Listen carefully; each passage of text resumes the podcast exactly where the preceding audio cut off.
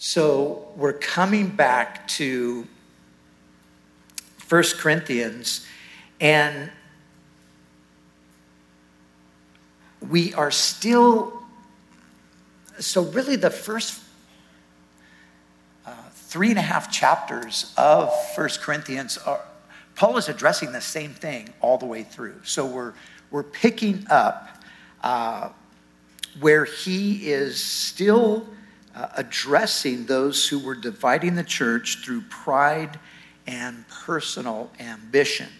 So we see in verse 21 that he refers all the way back to the beginning of the letter where he had called them out over the divisions they were stirring up within the church surrounding, so this is what the divisions were about, uh, surrounding perceptions of who was the wisest or the most eloquent or the most intelligent of the leaders. And so just glance at verse 21 with me here in chapter 3. So then, no more boasting about human leaders.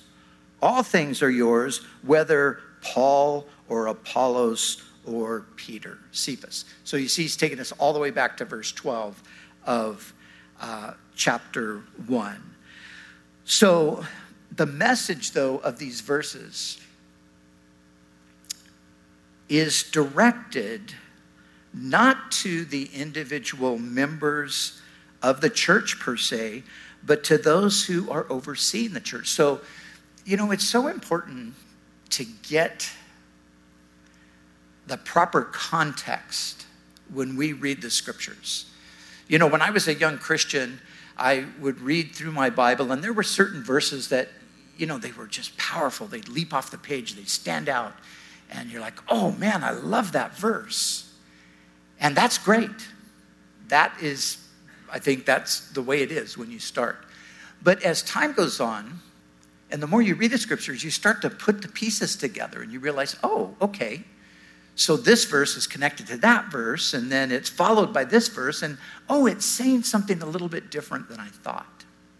So the passage that we're looking at today, I think generally speaking, and I've done the same thing, uh, we teach this passage as though Paul's just talking to the rank and file person in the church. But it's important to understand that he's not doing that. Even though we want to find some application for all of us, Paul is addressing a very specific group of people here. He is speaking to the pastors, the teachers, the evangelists, just, you know, anyone in that category.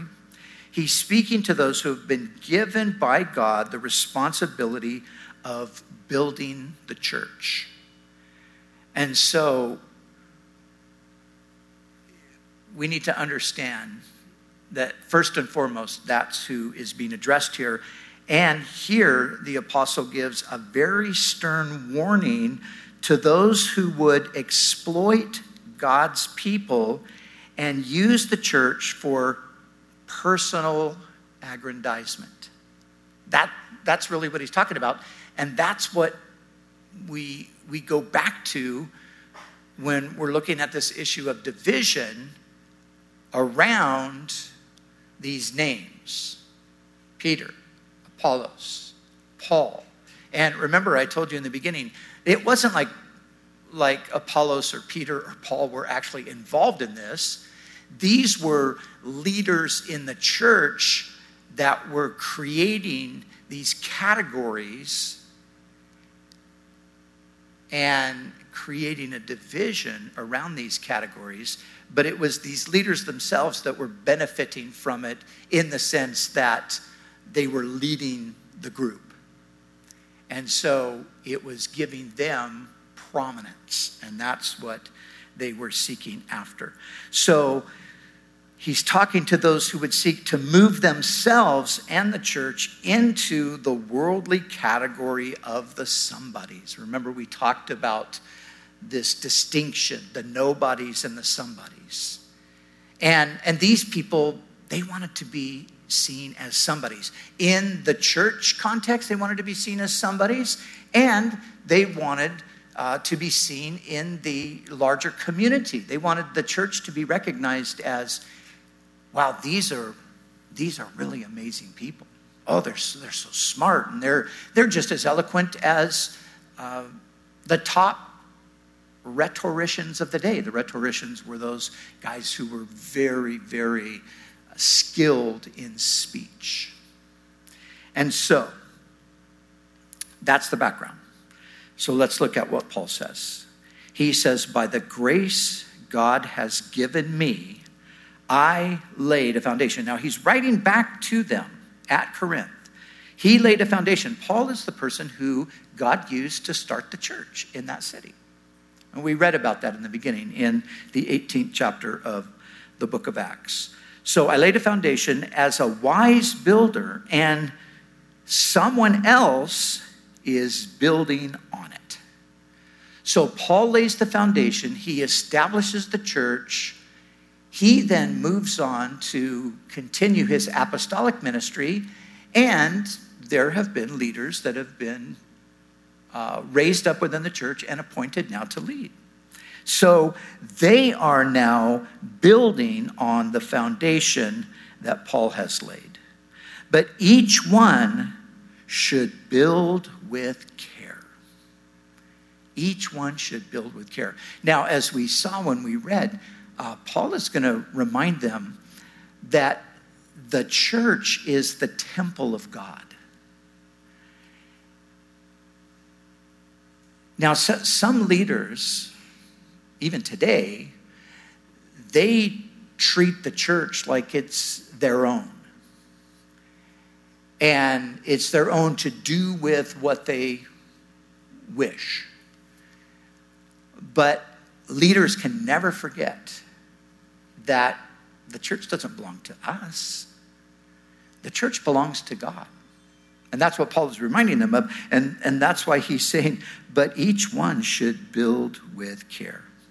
For no one can lay any other foundation other than the one already laid, which is Jesus Christ. So let's look at that for a moment. So, so Paul says, I laid the foundation. And what was the foundation that he laid? The foundation was Jesus Christ. Jesus was the foundation of the Corinthian church. Jesus is the foundation of every legitimate church. Every true, church is uh, built on the person of Jesus Christ. But there are other possibilities. It's possible to build a church on something other than Jesus Christ. Oh, of course, the name of Jesus is going to be associated with it because, after all, it's a church, right? But Jesus is not the foundation, He's not the bedrock, He's not the ultimate reality or the, the, the supreme one within the church. What are some of the other possibilities? Well, some build the church on what you might call relevance. We're going to be known in the community as, as the most relevant church. Uh, some build their churches around issues, some build their churches around uh, values, some build their churches around causes, some build their churches around personalities. And that was the personality thing was a lot of what was going on in Corinth. So no matter how valid some of these things might be, I mean, obviously, it's important to be relevant. You don't want to be irrelevant to people and not connect with them. Uh, there are important issues in the culture, uh, there are legitimate values, uh, there are uh, valid causes, and God does use personalities, but they are not to be the foundation of the church. Christ alone is the foundation of the church. And that's what Paul did in Corinth. He laid the foundation. It wasn't Paul's church, it was the church of Jesus Christ in Corinth. And so, remember, he says, that they, they need to be careful uh, how they build. And then he goes on, and look what he says in verse 12. If anyone builds on this foundation using gold, silver, costly stones, wood, hay, or straw, their work will be shown for what it is, because the day will bring it to light. It will be revealed with fire, and the fire will test the quality of each person's work. So, Paul says that as, as they're building, they're either building with gold, silver, and costly stones, that's the right material, or some are building with wood, hay, and straw. Now, what are these? Well, the gold, silver, and costly stones represents God's wisdom. The wood, hay, and straw represents human wisdom. Remember, they were being very much attracted by human wisdom. And we see that here as we go a bit further into the verses.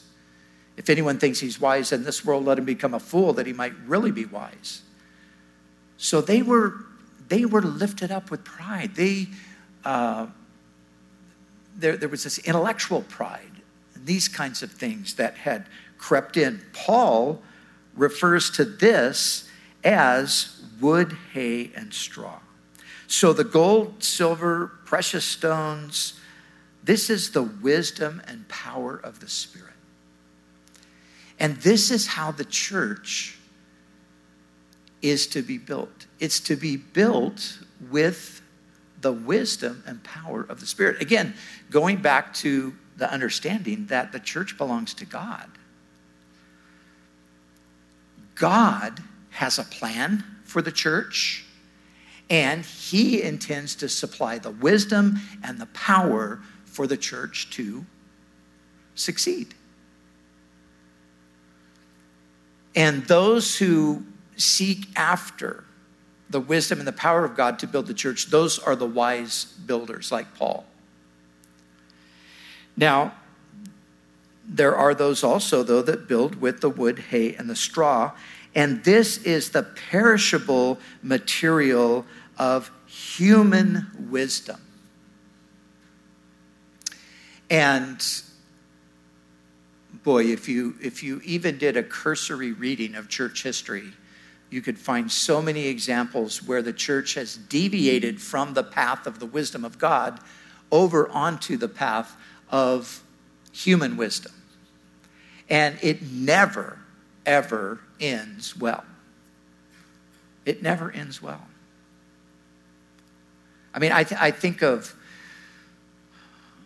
you know, certain places uh, in the world. I mean, if you go back to uh, the 16th century in Europe and you go back to what we know today as the Reformation, uh, you, you go back and you see say, for example, the church that, that was uh, the work of the efforts of Martin Luther, or the churches that were uh, connected to John Calvin. Those are the two most prominent names in, in the Reformation, although there are others.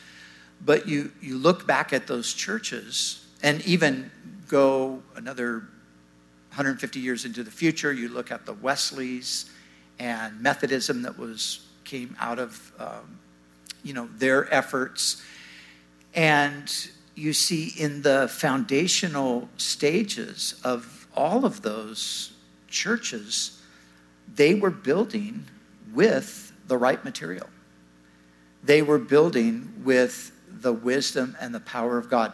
But at some point in the history of these churches, they deviated from that and started to try to build on these other things human wisdom, charisma, perhaps, uh, human energy, human ingenuity. And the, those churches are known today, even though there's still a remnant of faithful people in those churches, but generally as denominations, they're known today as, as the mainline Protestant denominations. And they all have uh, two features that are identical.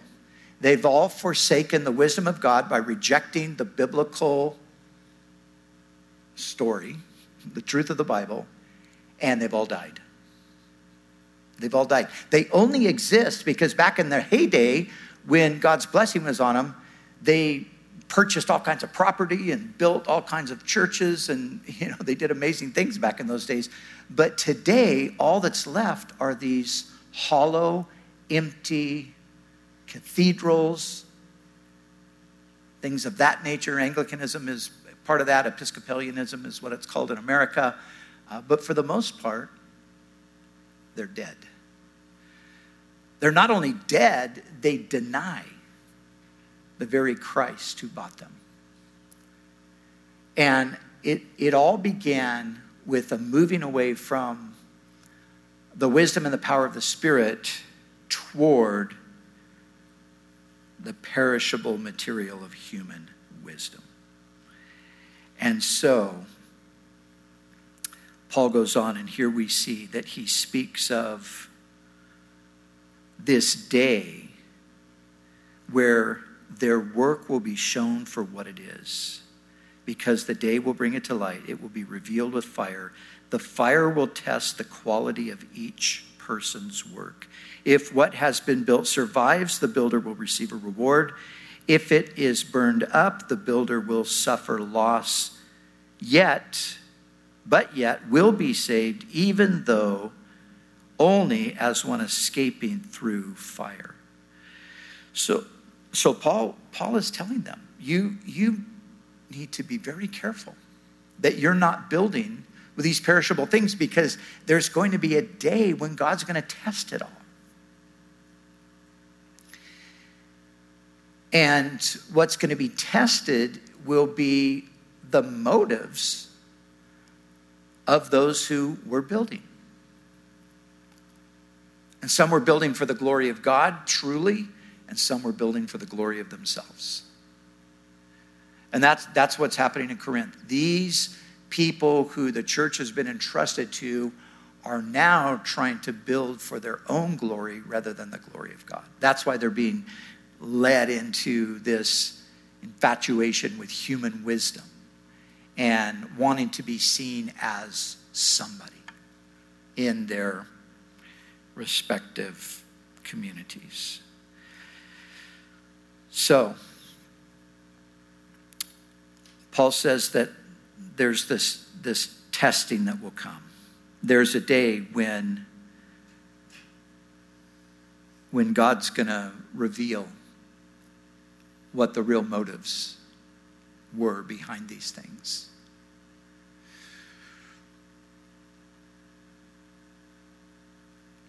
It's a very subtle thing.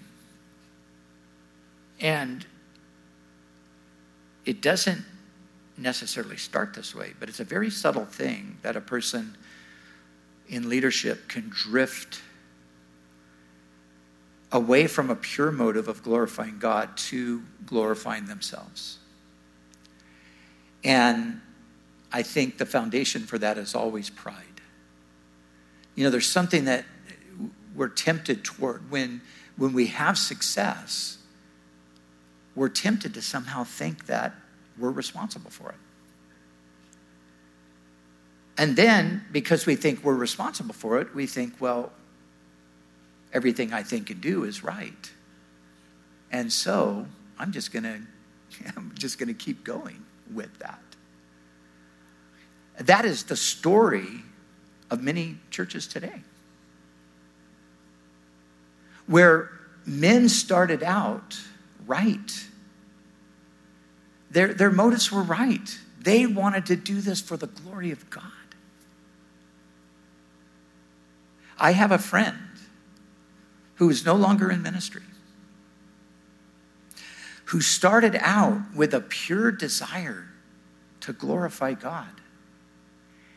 And God blessed him extraordinarily in an amazing way.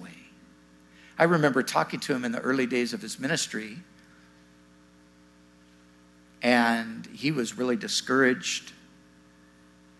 At that time, he'd been, I don't know, maybe he'd been at it four or five years or something, and he had a church of about 200 people, and he just felt like a failure, wanted to give up. And I had been at it a bit longer than him, so he asked me for some advice. What did I think? Should he just give up? I said, No, man, you need to press through. You need to keep going. And he did. And nobody ever dreamed of what was on the other side of that pressing through. God poured out his spirit in an extraordinary way. Extraordinary. Thousands upon thousands of people. Impact, massive impact. I remember running into him during that season and when everything's just exploding. And I remember having a conversation with him, and I was absolutely shocked at the arrogance that came from him. It was jarring.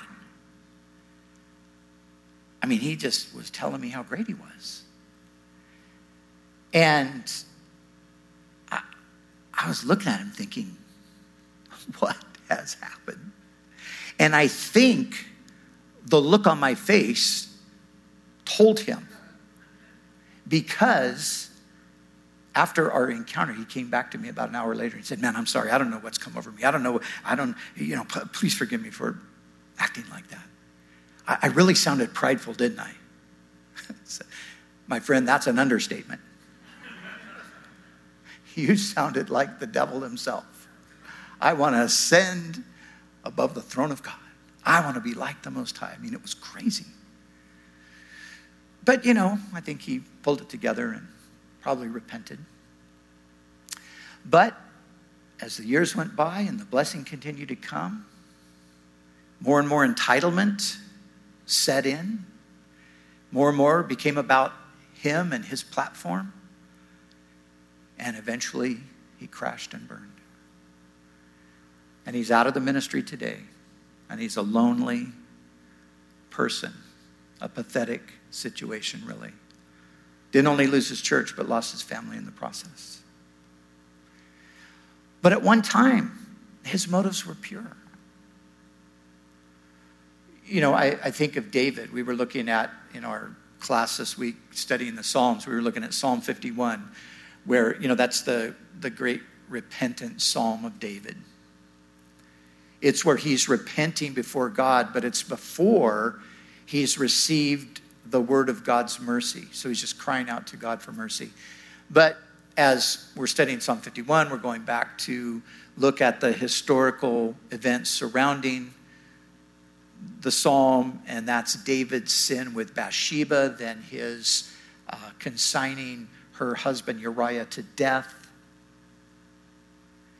And as you read that passage there in 2 Samuel, the Lord says to David, He says, he basically just goes through this list of all the things he did for him.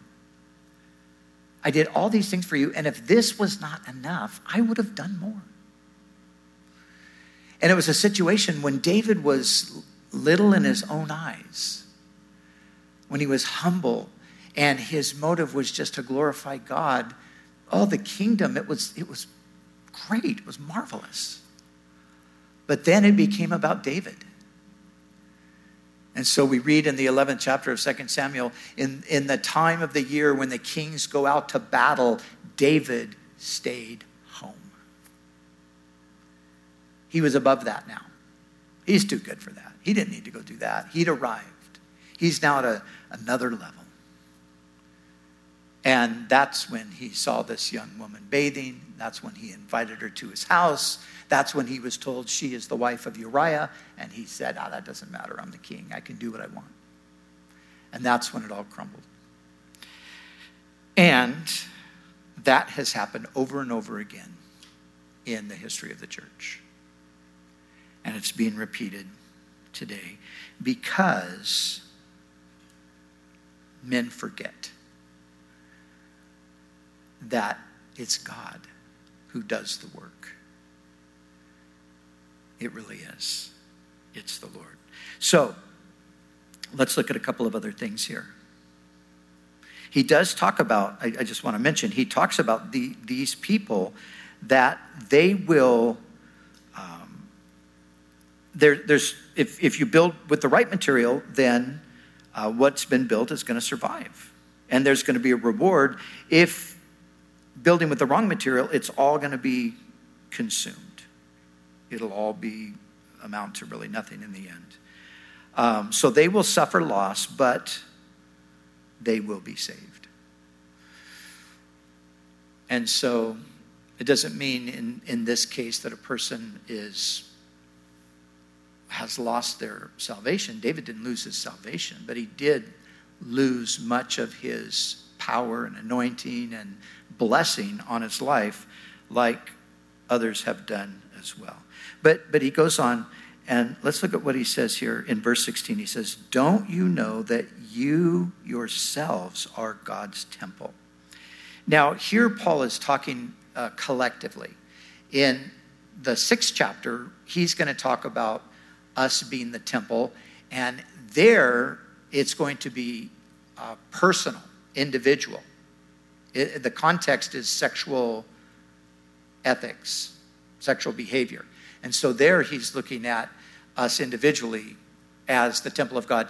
Here he's, he's talking about the collective people of God, the body of Christ. And so, don't you know that you yourselves are God's temple and that God's Spirit dwells in your midst?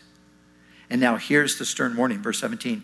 If anyone destroys God's temple, God will destroy that person, for God's temple is sacred, and you together are that temple.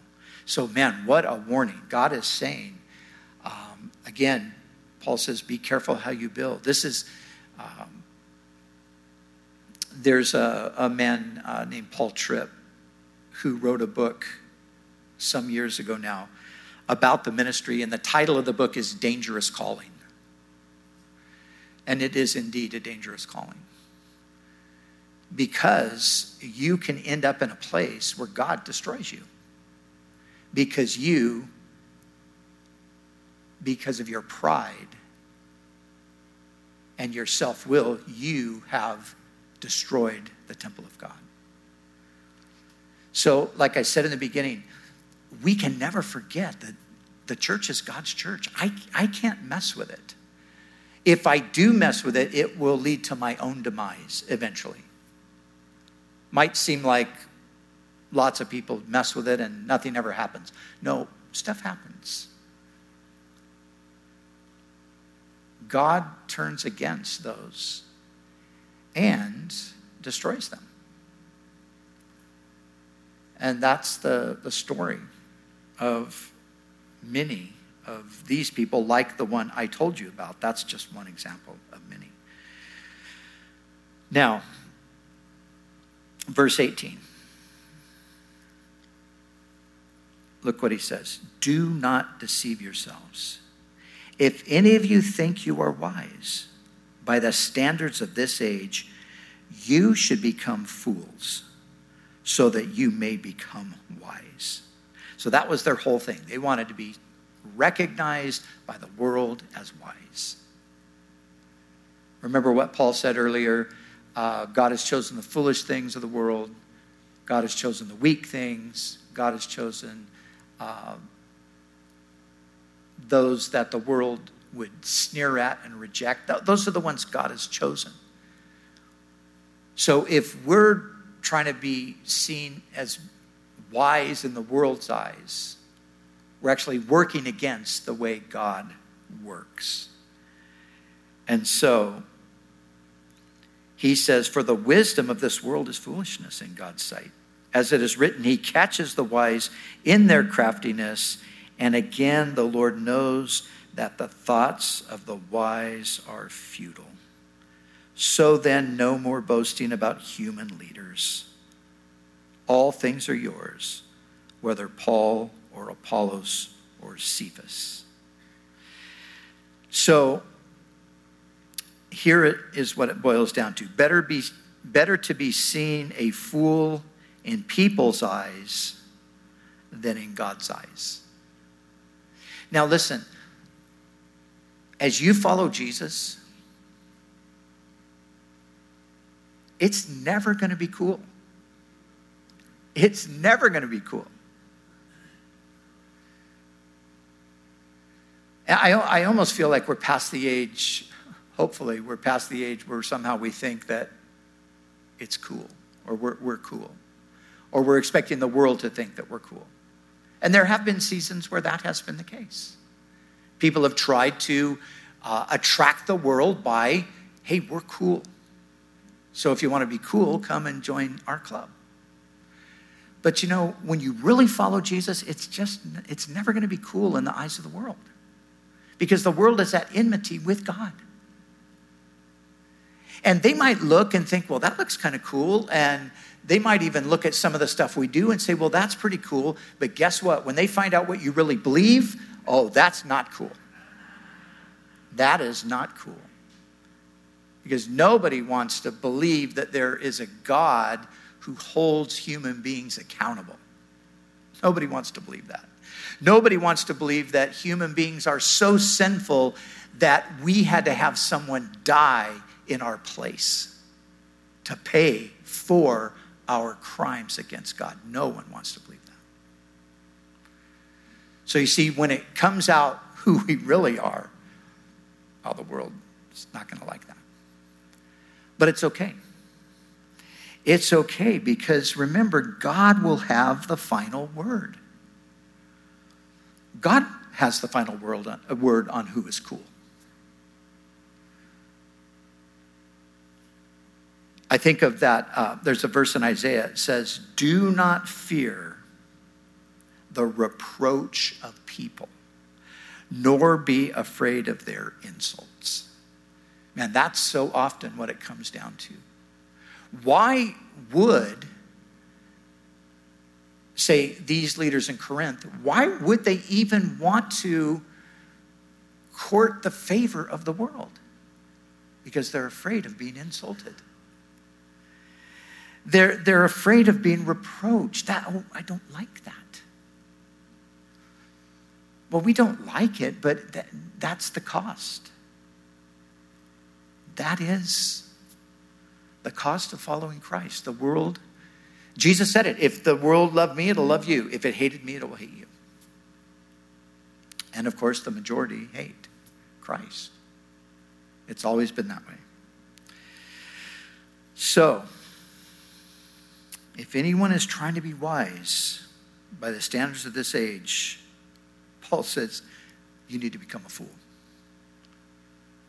Now, you understand what he's saying. He's not saying be, be foolish, but he's saying identify with the wisdom of God, not with the wisdom of men. And don't be afraid to be insulted over that.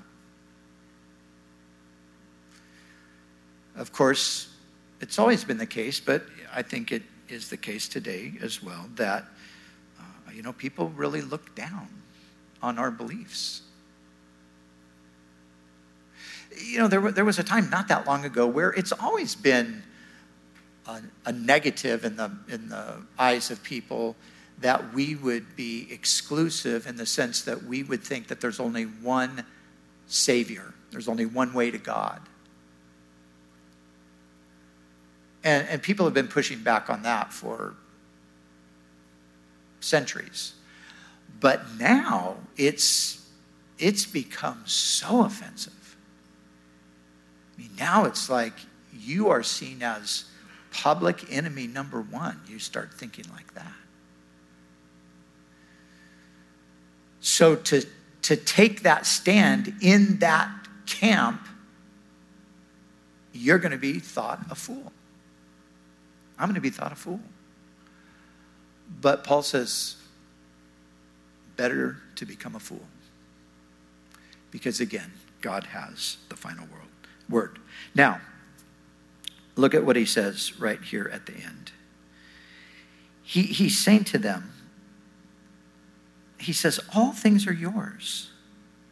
Whether Paul or Apollos or Cephas or the world or life or death or present or future, all are yours, and you belong to Christ, and Christ belongs to God. Now, this is, this is what he's getting at I'll give you uh, a quote from N.T. Wright. I modified it a little bit because of the, uh, the Britishness of it.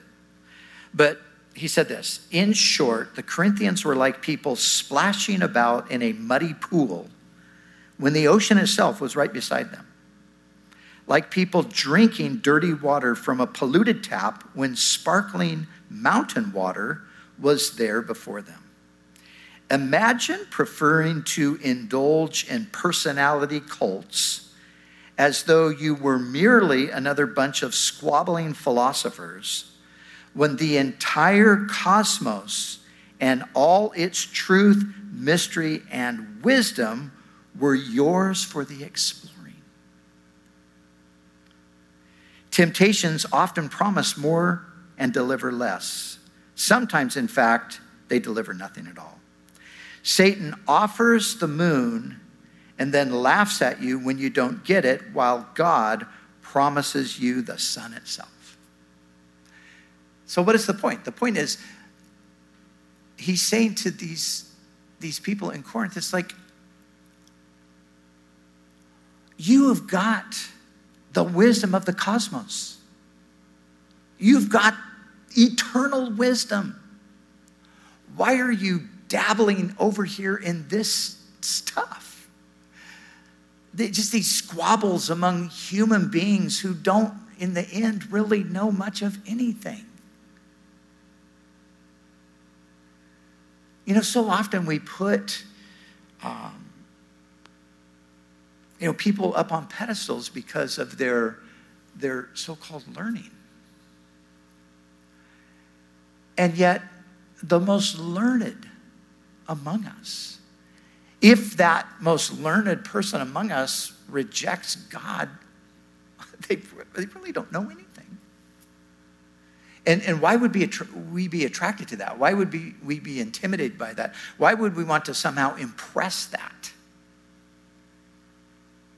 It's like trying to grasp the moon, which only is light because of the sun. And God's given us the sun.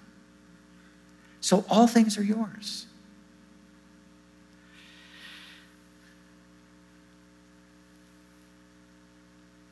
So rather than chasing after this human wisdom that is foolishness to God, we should be giving ourselves fully over to the wisdom of God and letting that wisdom do in us all that God wants to do in our lives individually and in our lives collectively. You know, the children of Israel,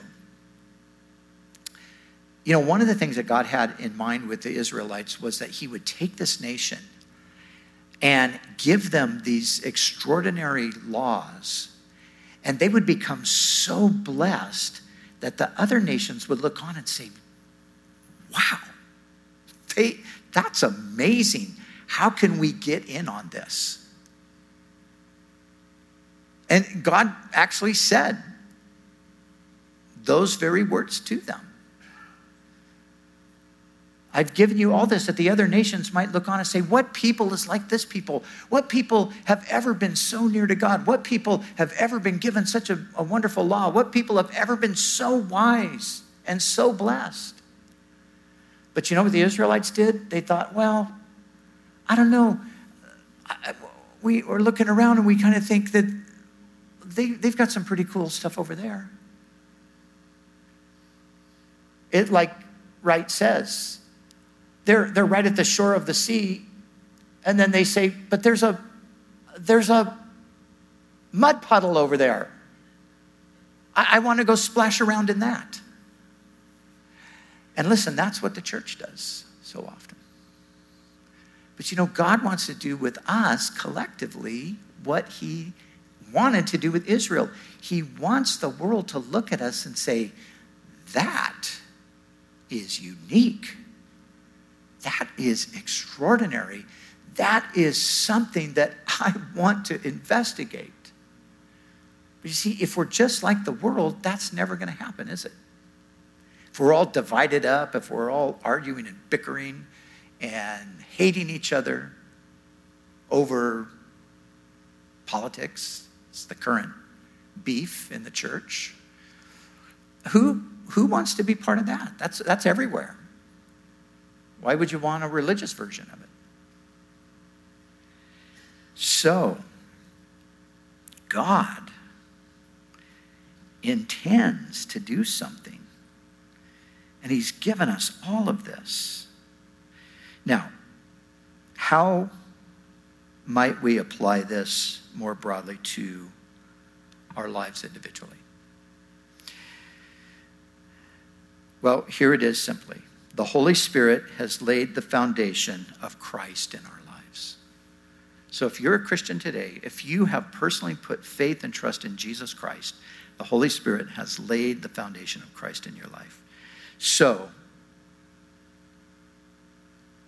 how are we building on that foundation? Are we building with gold, silver, and precious stones? In other words, are we are we taking full advantage of the Spirit and the things the Spirit has given to us? Are we saturating our lives with God's truth through His Word? Are we connecting with Him through prayer and worship? Are we coming together as the people of God and learning and growing and maturing because of the influence of one another upon our lives?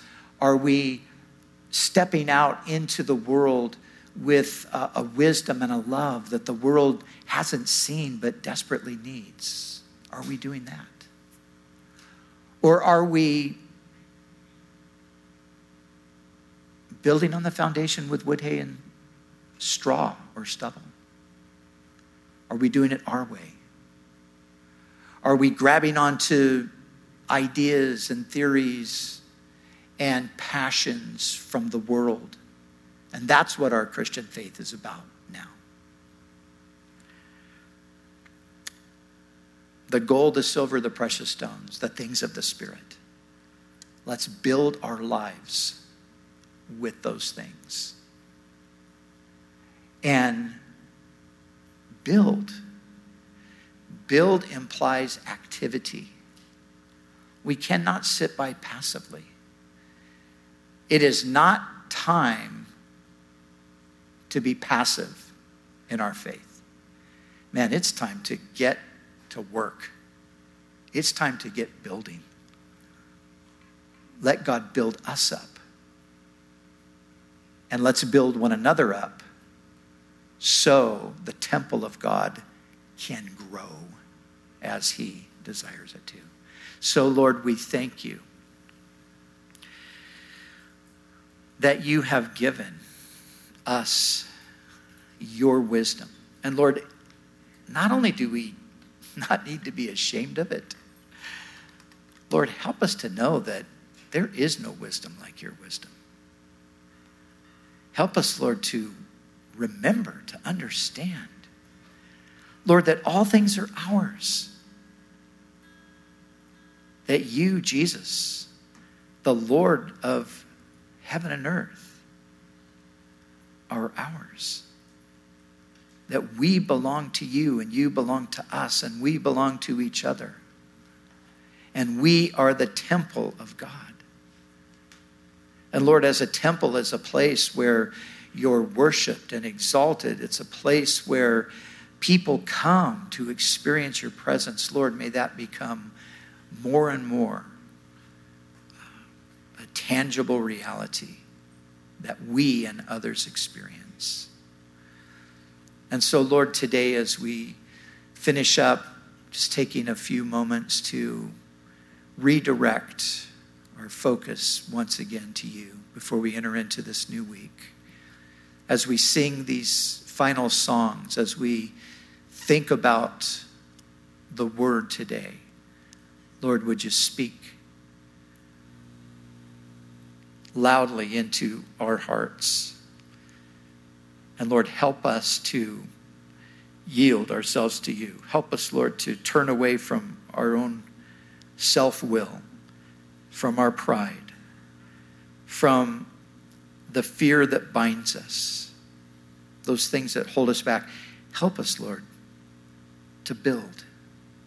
Help us to work through the power of your Spirit